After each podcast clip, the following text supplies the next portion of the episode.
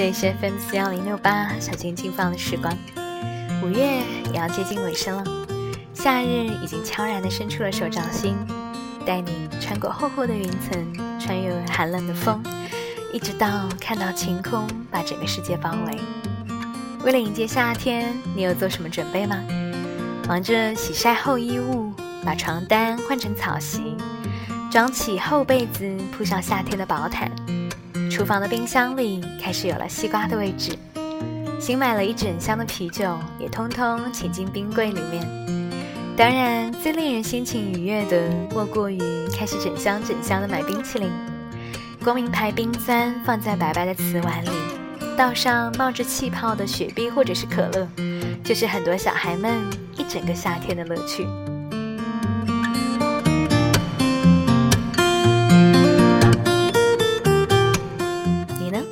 你要怎么啊？你要准备怎么过夏天？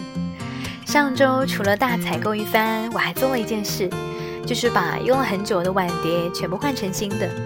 你是会特意的去挑选碗碟，让他们成双成对的人吗？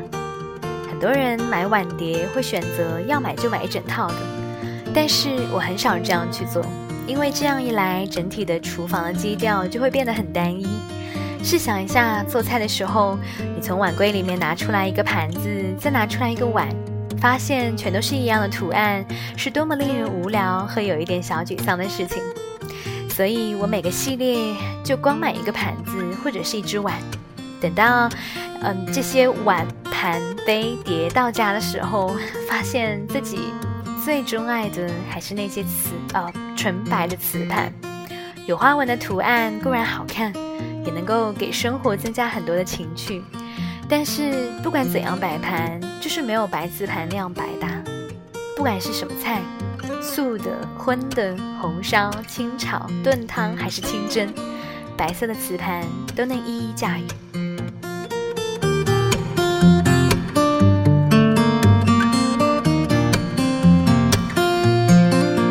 白色就像是一位温柔的智者。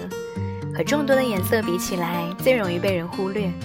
仿佛在生活中，它是一种无关紧要的颜色，不能够引起别人的注意，也无法代表自己的个性。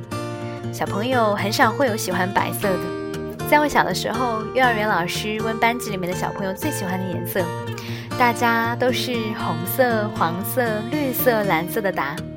一直到上大学毕业工作。我也比较偏爱紫色、奶黄色、青蓝色这样有情绪的颜色，但是不知道从什么时候开始，渐渐的钟情于白色了。拍摄的时候，我会刻意的去选择白色占比比较多的场地，这样所有的注意力都会集中在模特的脸上，大方也不抢。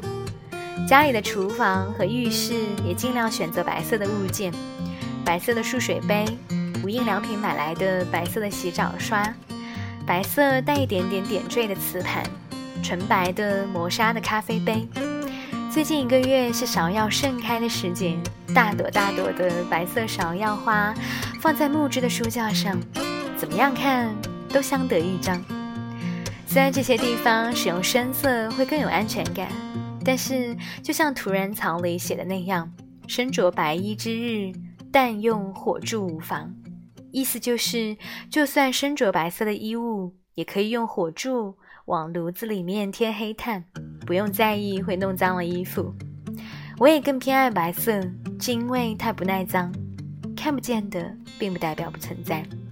如果可以清楚的看见并及时的清理，也是一件好事。白色大概就是拒绝逃避，勇敢直面的意思吧。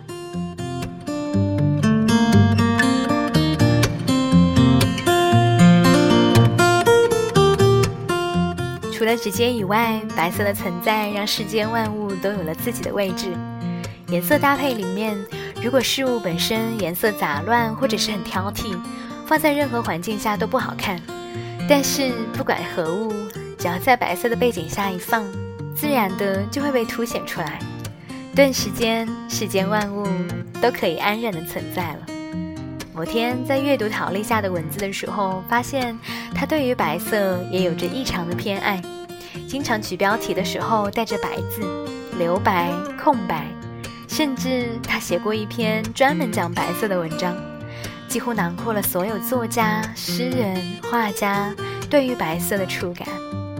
第一百五十二期的小心轻放的时光，忙碌碌工作了一周，不如停下来，给自己的生活留点白。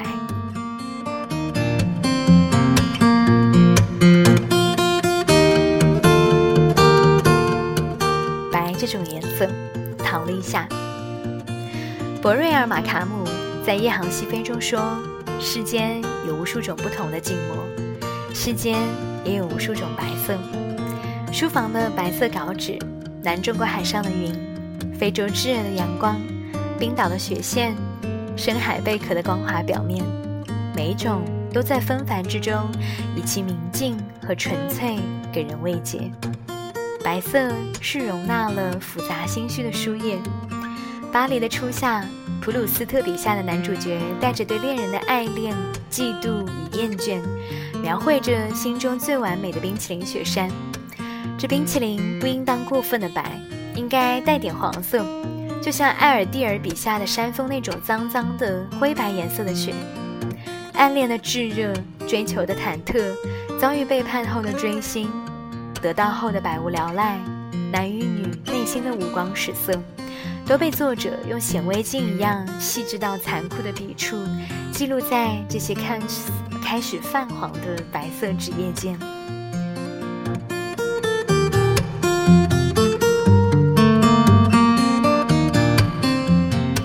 白色是一个人愉悦的时光。作家森茉莉喜欢白色的花，花瓣像是撒上了雪或者是糖，又像风丰盈。水润柔嫩的漂亮女人的肌肤，她也喜欢长银茶时上撒了绵白糖的炼乳。年幼的她曾经拥有过带彩色的马赛克坠子和镶钻纹章的黄金项链，红底上缀有双色晕染牡丹的原露袖和服。但是糖霜柔柔的甜味在奶香中蔓延，才是最令她怀念的童年记忆。拥有过和自己笔下的故事一样繁复绮丽的人生后，他把目光放在生活中细小的滋味上，如观赏星系里的微光。白色是艺术复杂的纯粹。盛名之下，画家奥基弗在墨西哥沙漠里面度过了半个世纪的时光。他描绘灼人烈焰下白色的动物的骨骼和颜色各异的花。我尤其喜欢他笔下的白色花朵，无论鸢尾或者是玫瑰，洁白之中都如变幻的云朵，藏着涌动的情绪。那年冬天，我去 Ted Modern 看奥基弗的画展，终于可以近距离地站在这幅 White Flower 面前，在白色里看见了芬芳的暗影，如雾似雨，看似无所遮挡，却抗拒着所有的探究。那是属于他的。白色宇宙。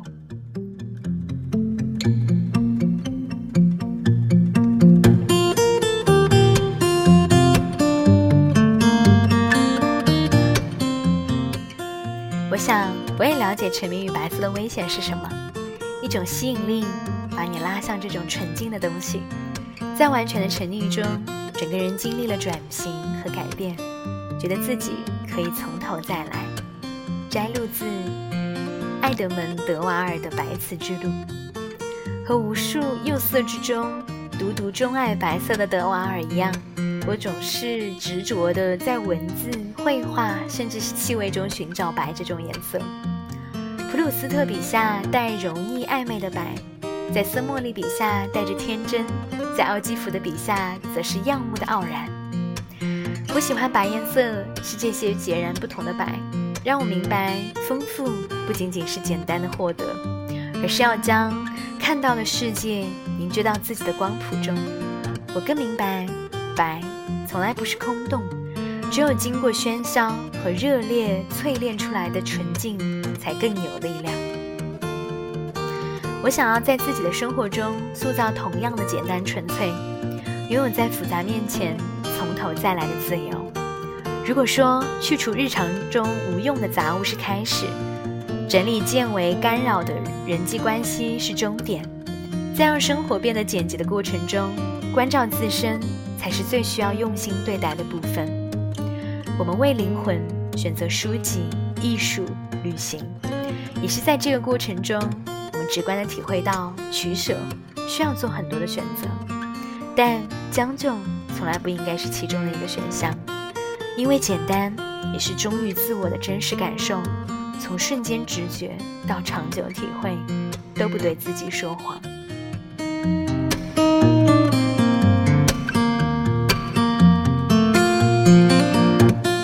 白色是时光里自我的画像。我们经常把生活形容为一场和时间的较量，或许我们可以把这场较量当成一场对话。时间带给我们一些，同时又带走了一些，永不停歇。我们学着接纳，也学会了舍弃。更重要的是，我们学会了寻找。从表面到内心，自我的形成是时间里面最重要的一场寻找。我们在无数种选择中找到了那条通往自己的道路，实现了身心的自信和舒展。我们也学会了等待，等待过表演的开场，等待过去远方的航班，等待故事的发展，等待过一些人的到来。但最重要的一场等待，应该留给自己。我们等待自己的改变，等待在那几个为时间留白的片刻。看见自己的选择塑造出来的自己，从繁复到简单，深刻之后实现广阔。我们在生命的留白处细心的写下注脚，让故事再次启程的时候，将有新的光芒。